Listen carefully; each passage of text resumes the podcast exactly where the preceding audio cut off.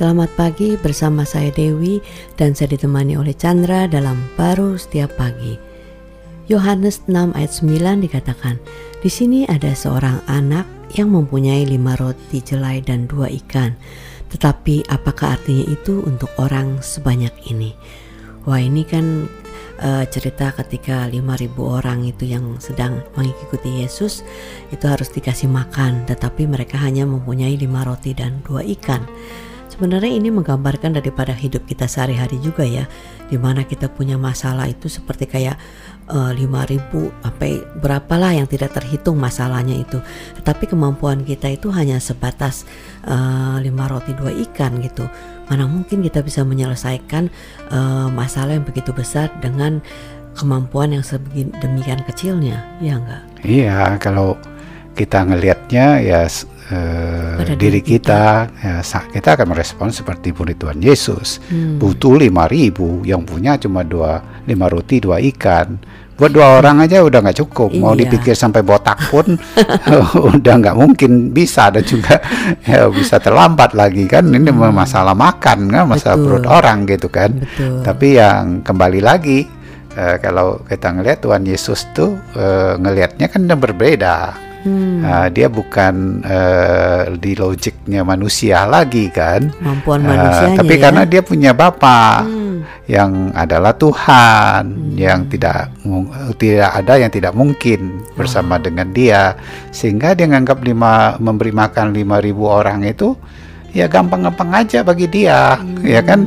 uh, karena kemampuan dia itu mau seluruh dunia aja dia bisa lakukan wow. apalagi cuma lima ribu sehingga hmm. dengan cara lima roti dan dua ikan dia bisa lakukan nah, tentunya dia ingin uh, murid-muridnya atau kita semua itu punya pandangan melihat uh, uh, seperti Tuhan itu hmm. seperti Yesus melihat Bapaknya demikian kita melihat kepada Kristus ya melalui wow, Kristus dan kita memiliki pemikiran Tuhan hmm. ya bagaimanapun hidup ini kalau kita pikirkan baik dia kaya maupun miskin kebutuhannya itu tuntutannya itu lebih besar daripada hmm. kemampuan dia untuk bisa penuhi hmm. ya kan uh, sekuat-kuatnya manusia sudah lemah sebenarnya karena kejatuhan itu kan sehingga hmm. dia tidak sanggup untuk memenuhi kebutuhan dirinya apalagi orang lain hmm. di dalam hidup ini yes. uh, tapi Tuhan nggak berhenti sampai di situ lihatlah dia yang menebus dan memberi hidup kita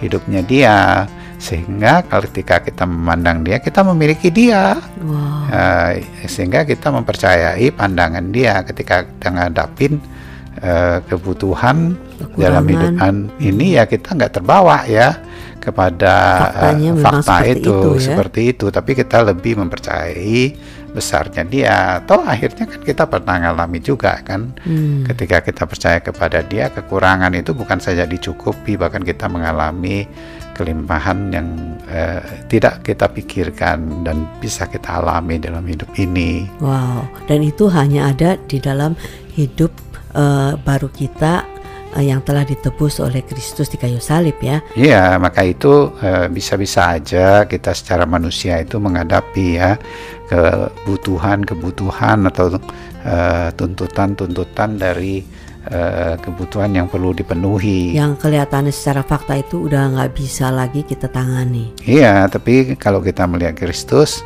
dia tahu kebutuhan kita, hmm. dia mengasihi kita.